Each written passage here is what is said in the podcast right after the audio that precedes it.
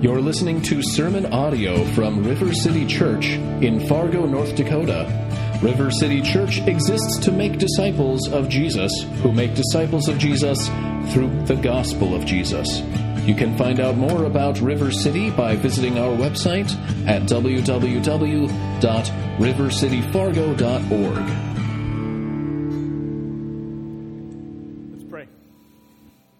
Father, we give you praise and honor that is due you alone. Would you receive our worship this morning? Would you receive the, the exaltation, the, the, the honor, the glory that, that you deserve just for who you are, and doubly because you saw fit to be merciful to us? That our hearts might respond with gratitude and praise as we see afresh the overwhelming love of God to us in Christ. That our hearts would line up with our lips and that you would be pleased by what you hear as your people give you thanks and praise for your goodness to us. Would you speak to us through your word today that we would be equipped and encouraged as people you've called to yourself?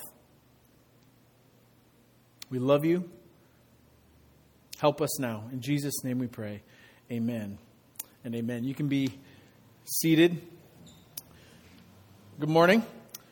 We are continuing our series in the books of 1st and 2nd Thessalonians. And it's really exciting and glad to be with you today. You can grab your Bibles and turn to 1 Thessalonians chapter 4 is where we'll be. If you do not have a Bible or you need one, you can slip your hand up and someone from our strike team can put one in your hands. And if you do not own one or you're not sure where it is, feel free to take this one home with you. We'd like you just to, to have one. We're in the middle of a series through these two letters, 1st and 2nd Thessalonians, that we've called uh, Strength for Today and Bright Hope for Tomorrow. And, and, one of our core values, if you've been at River City for a while, one of our core values is the centrality and authority of God's Word, the Bible, in our lives. We sit under its authority, it guides and directs and informs all of life. Every word of it we believe is God breathes, and every part of it is good for us.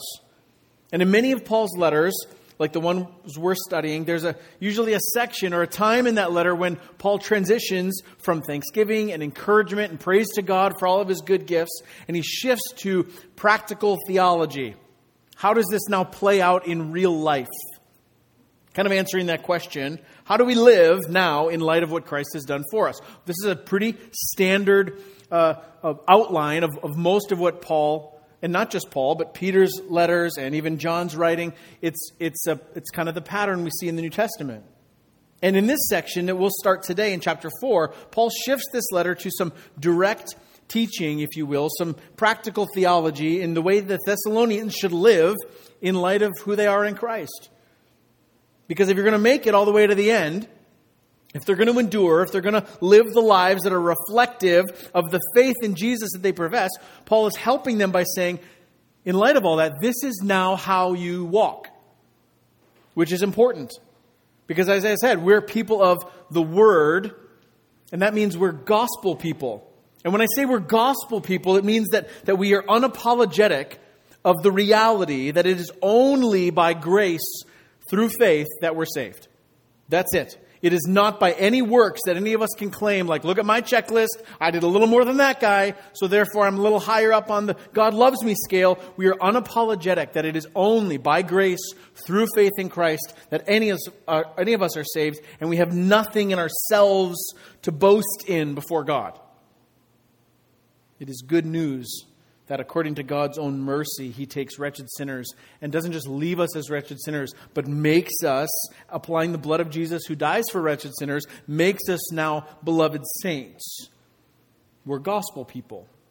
And sometimes, the reason I bring this up is because sometimes it gets a little sticky and there's concern as we look and read God's word and we come to passages like this that are starting to give instruction that there are practical things that we're now called to, instructions on how to live as a Christian in the world. And so there's this tension we might feel that, well, are we in danger of losing grace and losing the gospel and missing what God's done among us? But that's not the case. There are imperatives, that is, do and not do type instructions in the Bible, and my argument today is that we are wise to listen to them. Because every do that we're called to springs from what has been done in Jesus. So, for the believer in Jesus Christ, what follows in chapters 4 and 5 of this letter of First Thessalonians has its roots and its foundation in all that Paul has already said in chapters 1 through 3. So if you haven't read chapters 1 through 3, I'm not going to give you time to do it now, although it's not very long, but I encourage you to go back and look at those things in, and so we are understanding where we're going in these next two chapters in light of what Paul has already said. And I just want to point that out as we read our text today that Paul is telling Christians in light of who you are, this is how you now live in the way you've been called. He's saying, walk this way. And this is important for us because we too look, at around, look around at the world around us and we are reminded as we read God's word what is true of us and for us who belong to Jesus. And in light of what's true of us, we ask the same questions, or maybe we, we should, right? What should our lives look like now in light of who we are in Christ? How do we make it all the way to the end? How do we live like they want to live with endurance and joy? And Paul's answer to them and to us is this we keep walking according to God's word. We keep walking in what he's called us to. So let's read our text. It's 1 Thessalonians chapter 4. It'll be on the screen as well um, if you don't have it in front of you. Uh, follow, I encourage you to follow along. We're going to read verses 1 through 12, the first half of chapter 4. Paul writes, Finally, then, brothers, we ask and urge you in the Lord Jesus that as you receive from us how you ought to walk and to please God, just as you are doing, that you do so more and more. For you know what instructions we gave you through the Lord Jesus. For this is the will of God, your sanctification, that you abstain from sexual immorality, that each one of you know how to control his own body in holiness and honor, not in the passion of lust like the Gentiles who do not know God that no one transgress and wrong his brother in this matter, because the Lord is an avenger in all these things, as we told you beforehand and solemnly warned you. For God has not called us to impurity, for impurity, but in holiness.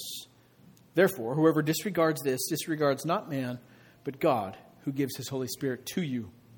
Now, concerning brotherly love, you have no need for anyone to write to you, for you yourselves have been taught by God to love one another.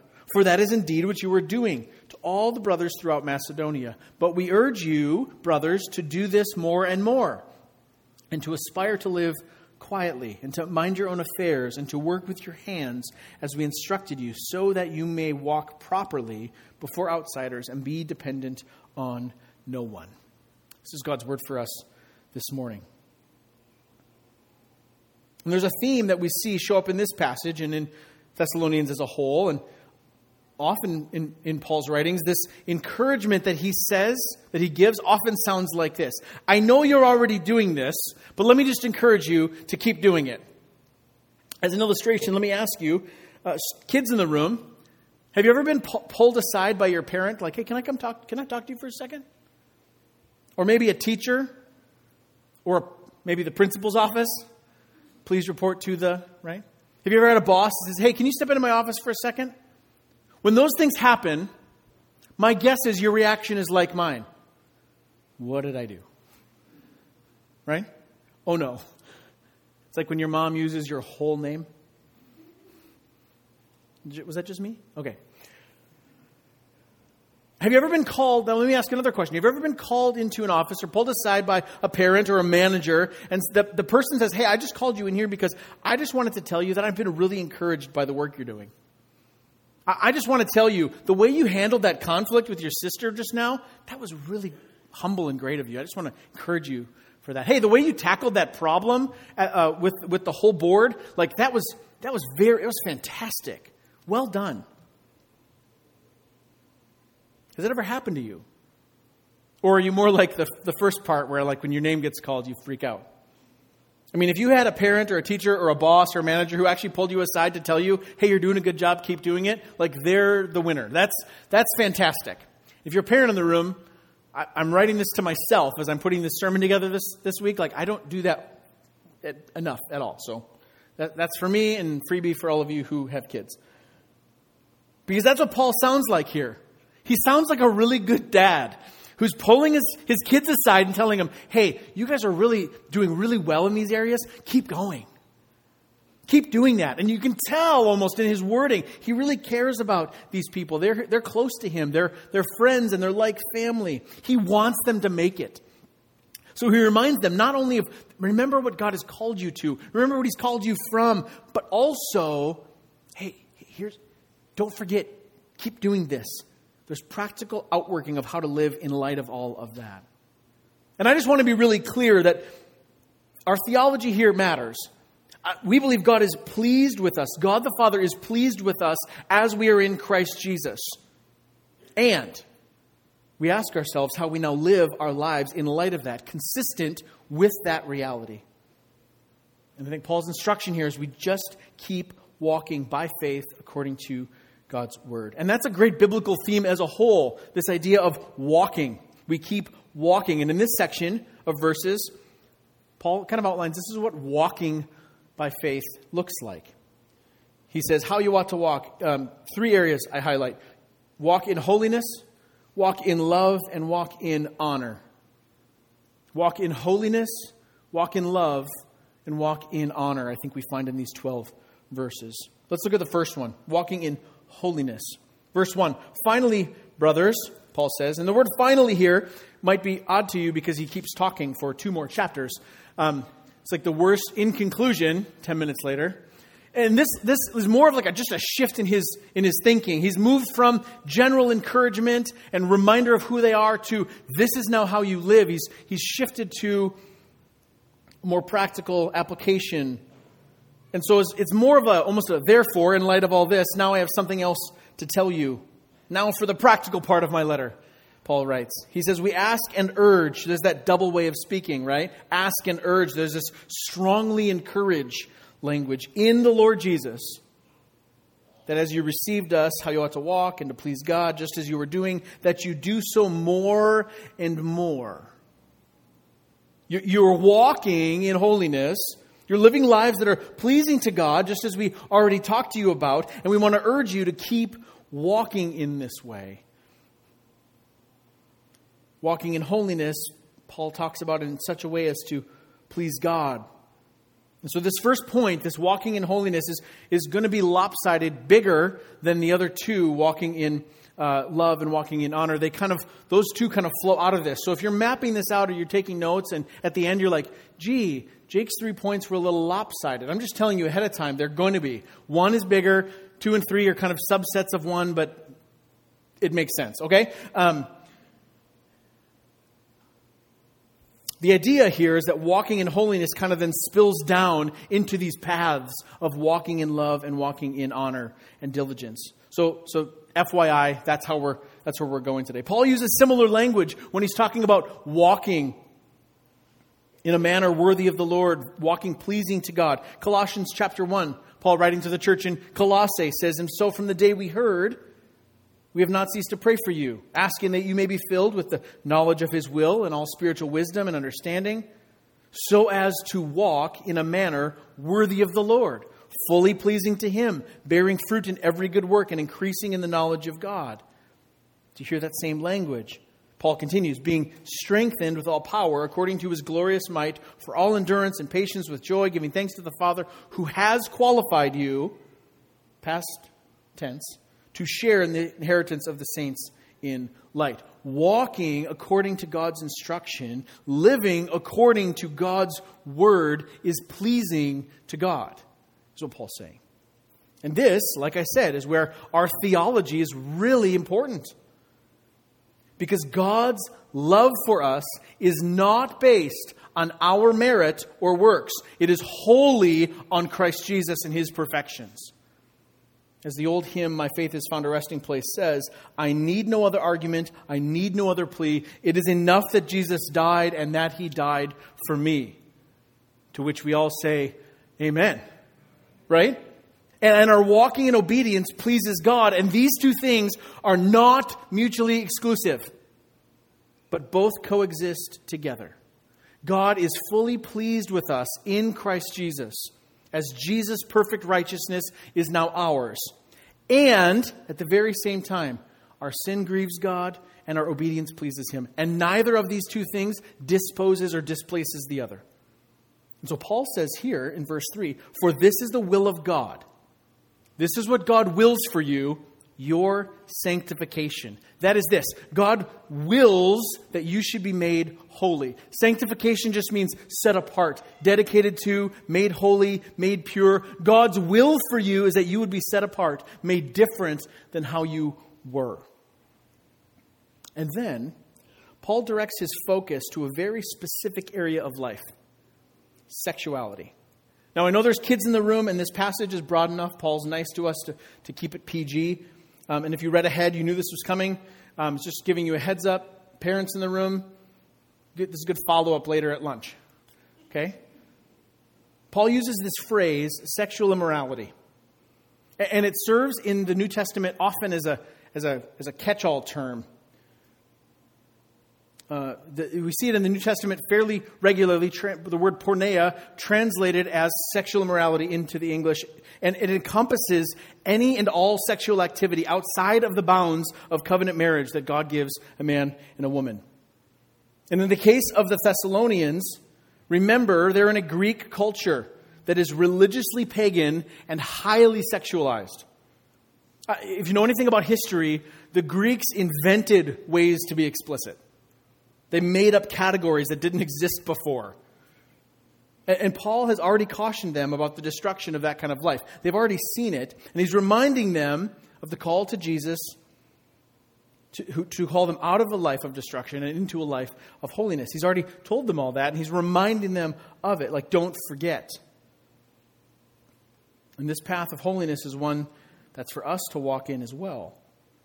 There's an abstaining from, an avoidance of, in other places, Paul encourages uh, believers to flee from this particular area of sin and temptation. So, so we can kind of look at it and be like, okay, that seems like a no brainer, right?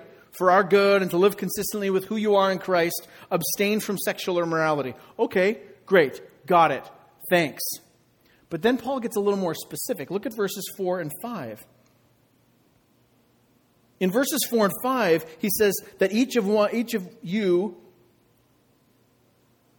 or each one, excuse me, each one of you knows how to control his own body in holiness and honor. That's how the ESV translates it. Other versions say that each of you knows how to find his own spouse or her own spouse. So the implication is for both men and women. And so Paul is essentially saying that each of you uh, can, can take care of your own responsibilities and not mess around with someone else's spouse or someone's future spouse. And scholars are a little split as to the best way to apply this or, or take it apart. Is he talking specifically about controlling your own body and your own urges? Is he talking about like uh, having proper relationships? But either way, in context, whether it's to manage yourself or to faithfully uh, live in the way God's, ha- God's designed, the core meaning Paul's getting at is basically the same. Because in a culture like theirs, like ours, the sanctity and holiness of marriage is not highly valued. I don't know if you've noticed that. So if someone likes someone else, no matter if they're married or not, the, the, the general consensus is, well, I can pursue that. I can pursue them. And Paul's saying, not, not anymore, you can't. You were called to something else. And the difference maker, Paul says, he says, don't give in to the passion of lust like the Gentiles, speaking of the culture around them, who do not know God. There's a direct parallel, a connection between knowing God and walking away from temptation and walking in holiness. It's not that they didn't have information about God, but that they don't know Him. They haven't experienced new life in Christ that the Thessalonians have. They haven't tasted and seen the goodness of God who is gracious to sinners who humbly fall down on their face and repent before him. They haven't they don't know that. And so they're seeking to gain pleasure for themselves and fulfillment in any way that they can. And Paul says, "You've been given something far better."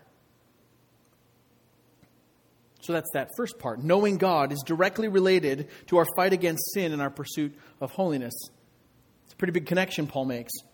And then verse 6, he says that no one transgress and wrong his brother in this matter. Here again, that word tr- can be translated brother or sister. So let's tie this together. If I follow the lusts of my heart and disregard what God has given in terms of marriage and the, the sanctity and holiness of the covenant there, then what am I doing? If I disregard that, is I am sinning against another woman as my sister in Christ. If she's already married, then not only have I sinned against her and now her husband, and if she's not married, I've sinned against her and a potential future husband. And so that's, I think, what Paul is getting at here. It's not only an offense to God, which it is, but it is also hurtful both to my sister and brother in Christ. So Paul ties these, ties these together and says, We don't live like this in family. And this is, I think, why sexual immorality comes up so often in the New Testament as this large area of temptation, because it is not just a personal, private area of sin that we keep locked in our little internal box that nobody else knows about. It doesn't affect anyone else. It's a sin against God, and it's a sin against my neighbor. It literally just spits in the face of what Jesus highlighted as the greatest commandment to love God with all your heart, to love your neighbor as yourself and to put a punctuation on it, Paul gives this sobering reminder. Verse 6. Don't wrong your brother in this matter, because the Lord is an avenger in all these things. That word avenger can be translated as punisher. Now, as an aside, to all the comic book nerds in the room, I don't think the Punisher was ever officially one of the Avengers, but I was told that he was possibly in an offshoot after last service. Those of you who are like, I don't read comic books. How old are you, Jake? But the reality here is this the Lord is the one who will deal with those who do wrong. That's what Paul's, that's the caution he kind of slips in here. Oh, by the way, the Lord is the one who will always avenge wrongdoing. And we've talked about this before how good and terrible it is that God is just, right? That he should deal with injustice and evil and wickedness that we are grateful that He is both just and merciful. So we don't treat it lightly as if God doesn't care about evil. Paul tells us He will avenge all wrongdoing. And then Paul closes this little section, verse 8, anchoring the Thessalonians to their identity. He called you out of where you were to where you are. Out of impurity, he says, we weren't called to this any longer, but in holiness. So when we disregard God's design, we reject God's decrees, it's not just human wisdom we're rejecting or human tradition. We reject and disregard not man, but God, who has given us his Holy Spirit, Paul says. That's a big deal. Paul's challenge is to walk in this kind of holiness. So let me ask have you thought about this for yourself? It's one thing to, to talk about and celebrate that God has saved us that it's His will to send Jesus to die for us? And have you considered that it's also God's will that we would be sanctified? That we would be free from the bondage to sin, not to trifle with it, pretend it's no big deal. That's his, it's His will that we would grow in holiness. Further, Paul says, the difference maker, if you will, between walking in holiness or giving into the lust of the flesh is this knowing God. The antidote Paul's offering to giving into the flesh and the temptation there, the antidote to that, he says, is to know him, knowing him for who he is. Not only God as a good and gracious Father, which he is, but also as a righteous avenger who always does just and makes right. So Paul says this is how we should walk in holiness. And then this we said now spills over into two other things we see in this passage. One, walking in holiness. Two, walking in love. There's a direct connection between walking in holiness before God and love for one another. As we read last week, at the end of chapter 3, a heart established, blameless in holiness before God, bears the fruit of love for one another and love for all. Look at verse 9. He says, Now concerning, so he's shifted now his language, now concerning brotherly love, you have no need for anyone to write to you, for you yourselves have been taught by God to love one another, for that is indeed what you're doing. Here Paul's being that good dad again, and he's saying, Hey, I know you're loving each other really well. Keep doing that. Verse 10, we urge you, brothers, to do this more and more. Now, we're not know, we don't know the details, but apparently in this report is that there are Thessalonian Christians who are just really helpful and loving and kind and servant hearted to others. In fact, it's spread throughout the whole area of Macedonia. They, are ha- they have a regional uh, reputation for showing brotherly love, they have a regional reputation for hospitality. And this idea of brotherly love is a familial love. There's a willingness to be uncomfortable for the sake of family, right? There's a, there's a willingness to sacrifice for the sake of family. There's a, there's a connection that these brothers and sisters share, even though it's not blood, it's a deep connection like family. That's the language Paul's using here. Walking in holiness is proved, it shows itself to be active as they walk in love towards one another. And in the verse above, when or verses above, when Paul was urging them to walk away from sexual immorality, to avoid it, one of his reasons is because you don't treat your fellow brothers and sisters this way. You love them better than to take advantage of them. In fact, holy love between brothers and sisters is the exact opposite of that. It's not taking, it's giving. And Paul's saying, even though you guys are a young church, you already have a reputation for loving others well. And just as it was God's will that they would be holy and sanctified, God Himself is working in them and teaching them to love like this. Verse 9 says, For you yourselves have been taught by God to love one another. Paul's saying it's not just human wisdom. It's not like because I told you to do it. It's because look at your lives. The fruit of your lives is already producing love. This is a work of God in you. And He's celebrating that.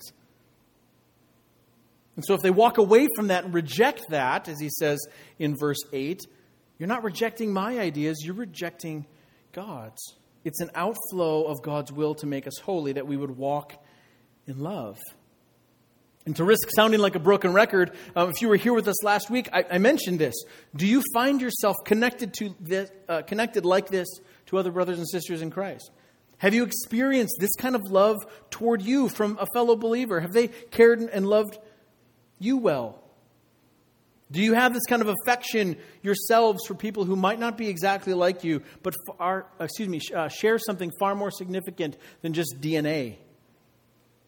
That these people who God's placed you with share in the reality of Christ Jesus crucified and rose again. That together we share in the inheritance of the King of the universe as daughters and sons of our Heavenly Father. If we have no longing to be with the people of God, if we have a lack of deep love for one another, not only are we being robbed of a joy that can be ours, but it might be an indicator that we are not walking in love and holiness as God has called us. I think that's the backside of what Paul's encouraging in them. Walk in holiness, walk in love. And the third path, he says, is walk in honor. Look at verse 10. He goes, That's indeed what you've been doing. Urge you to do so more and more. Verse 11, and to aspire to live quietly, to mind your own affairs, and to work with your hands as we instructed you, so that you may walk properly before outsiders and dependent on no one.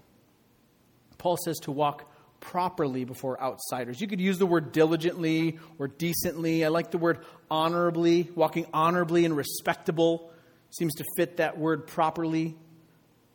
And Paul gives three markers for what this looks like in verse 11. What does walking honorably actually look like? He says, to live quietly, to mind your own affairs, and to work with your hands. I'd like to just tackle those real briefly. First, to live quietly. The idea of quiet living is one that is a life that is at rest. This is not a, an absence of activity or excitement. You extroverts in the room, you can be excited about stuff. Woo, go for it. He's not saying not like don't be happy and excited about life. But a life that's lacking love and holiness is a life in chaos. And so we don't know all that's disquieting the lives of the Thessalonians. We don't know all that's stirred up, stirred them all up at this point, that Paul's encouraging them to live quietly. It could be the persecution, it could be the questions about Jesus coming back and the resurrection, which Paul will deal with and we will deal with coming up in this letter and in Second Thessalonians. Perhaps there's an idleness or a nervousness, not knowing about what's coming next for them. So all this time is spent talking about what might be rather than actually doing stuff. Maybe there's some selfish ambition that's kind of shown itself uh, to the surface in them, so that there are some who are taking advantage of others for personal gain. It's possible in the midst of this young church that there are those who take the idea of godly and biblical rebuke, for which there is absolute place in the body of Christ, but have made themselves the chief correctors of everyone else. And in any of these scenarios, or half a dozen other things that might be disquieting them, causing them strife, what there is is a lack of trust in and an ability to find satisfaction and peace in Jesus. There's a restlessness that bears this kind of fruit. And Paul says to aspire to live quietly, that's a life that is resting and secure in Jesus. He says, live a life quietly. Then he says, mind your own affairs. So aspire to live quietly and to mind your own affairs, to mind your own business. Now, as a caution, this is not permission from Paul to just hole up in your own little box and be like, I don't need nobody.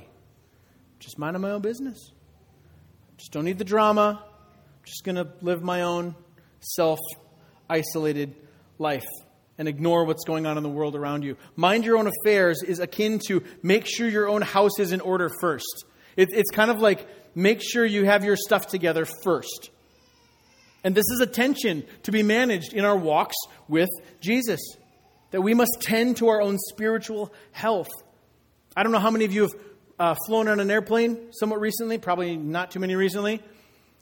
But if you've flown for any length of time and they give the they give the instructions before you take off, right? Like seatbelt and the flotation devices under the seat and make sure all the tray tables stay up and the stuff up in the compartments. The one that always gets me is they say if the cabin should lose pressure, oxygen masks will drop from the ceiling. And I'm always like, oh, that's good. And then they tell you, if you remember, please put your own oxygen mask on first before trying to help others. And I've always thought, like, well, what, if my kids are with me? Like, don't I want them? The reason they tell you that is because if you don't get your oxygen mask on and the oxygen is sucked from the, from the plane, I know that's a great image, right? You're no good to the people next to you if you're dead. That's what they're saying. If you don't get oxygen, you're going to pass out. So you need to secure the oxygen mask so you can help the people next to you get the oxygen they need. Deal with your own oxygen first. Now, I always get a little weirded out when they're like, don't worry, oxygen is flowing to the mask even if it doesn't inflate. And I'm like, okay, sure. I hope so. right? But what are they saying in that? Tend to your own spiritual health. Mind your business. Take care of what God's put in front of you working by the power of the Holy Spirit to get your own house in order. And we are responsible on top of that, from that, to one another to be involved in caring for others. Sometimes we are called to be lovingly intrusive into the lives of others. Not out of nosiness, but out of genuine love. You could argue Paul's letters are loving intrusiveness. Hey, I'm just going to address some stuff I'm seeing among you because I love you.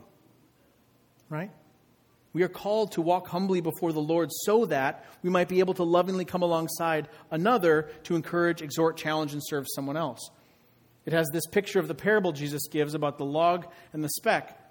Right? What does he encourage us to do? To remove the log from our eye, to acknowledge our own weakness and shortcomings and sin, not so like because the speck doesn't need to be dealt with, so that you can then help your brother remove the speck from their own. It's like put on your own oxygen mask, mind your own affairs. And then Paul says, work with your own hands. Paul will address idleness again in 2 Thessalonians chapter 3, but we'll get it here as well. Basically saying, don't be lazy. God's called you to this life, go work it. Are you a student? Be diligent. Are you a, are you a mom at home? Be faithful. Are you, are you a finance? You work in a finance department for a Fortune 500 company? Be honorable and full of integrity and work hard as unto the Lord. Work with your own hands. And this isn't as much about the type of work that you do, it's just that you're diligent in doing it. There's, a, there's many stories, but one story uh, stands out to me of a, of a cult that thought the world was going to end, and so everyone sold all their belongings to friends and family, and then went to a compound somewhere and just waited for weeks, did nothing, and then when the spaceship didn't come or whatever it was, they're all standing around like, well, I guess I didn't shouldn't have sold that car or cashed out that 401k. Wonder if I can get my job back. Right? There's this they were so stuck in what could be that they kind of forgot how to do what they were called to do. Don't be like that, Paul's saying. Don't be idle. do the work God has called you to do. Why? Because you, because you can walk properly. That's the word translated. There's that word before outsiders and to be, be dependent on no one. Show them what faithfulness looks like. If they're going to persecute you, if they're going to mock you, let them persecute you for the sake of Jesus, not because you act and speak dishonorably in the public square or on Twitter. Right? If they're going to if they're going to persecute you or mock you for the sake of Jesus, let it be for that, not because you're lazy. Show yourself to be diligent and hardworking so that they don't have reason to despise you for your work or lack thereof. They're going to persecute you or, or mock you for the sake of Jesus, let it be for that, not because you have a reputation for cutting corners or your business dealings are so shrewd that people don't really trust you. In this way, Paul's saying you'll be set apart from the world. And so when the neighbor or the coworker or the fellow student or the friend comes to a place of crisis in their life, when they face the storm of loss or heartache, perhaps they will find us trustworthy and generous and a person of peace at a time when their life is unsettled. This is a snapshot Paul gives of what and why to walk in this way to walk in holiness, to walk in love, and to walk honorably. Now, last Sunday um, in, our, in the evening, we had a covenant member meeting for the fall, and we outlined some of our hopes and goals for the coming year. Um, it was really encouraging. Uh, if you know if you were there or not, uh, if you'd like to hear the audio of that meeting and to look at some of the slides, those are on our weekly update. So, shameless plug for the weekly update um, to just kind of see what's going on there. But, but in our planning, as our, as our staff and our elders pray and plan, we're always asking what metrics should we be looking at? How do we know if we're going in the right direction as a church? Do we just count seats on a Sunday morning and say, well, there's more people here this year than last, so that's good? Or we have this many more dollars this year than last? Like, what, what should we be measuring? We ask that question.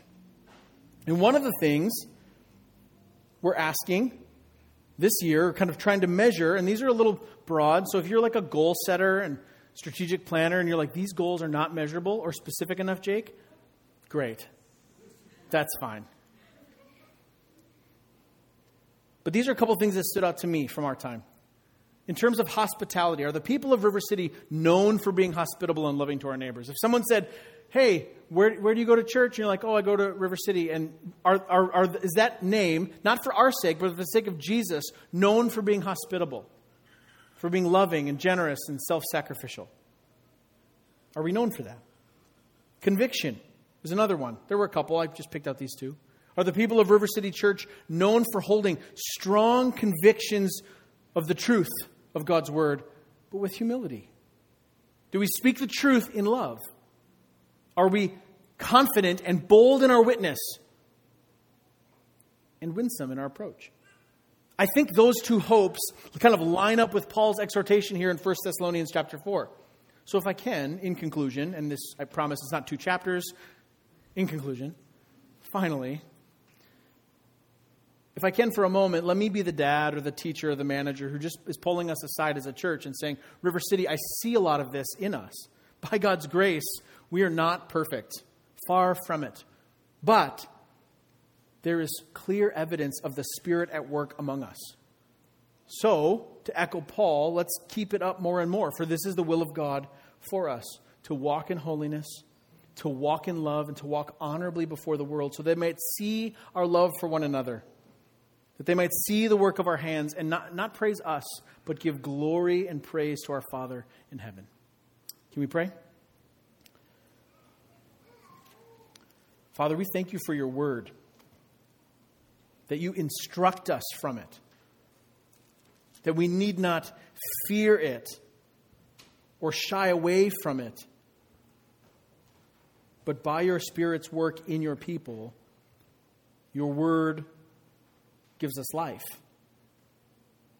It shapes us. And we pray that it would continue to shape us as we have been made new in Christ Jesus, that we would, by your grace, see the evidence that you and are making us new by your Spirit, being sanctified, to walk in holiness, to walk in love, to walk honorably before you, amongst one another, and before our neighbors. Would you continue to work in us, to shape us to be this kind of people who walk this way? Would you encourage us now as we come to the table, as we get a fresh glimpse of the cost of purchasing us from death to life? And that it just as it was your will, Father, to, to crush the Son, to redeem us, that it is also your will that we would now walk empowered by your Spirit, being sanctified, paid for by this blood, and participants in the new life of the resurrection. Encourage us today as we come to the table, we pray. In Jesus' name, amen.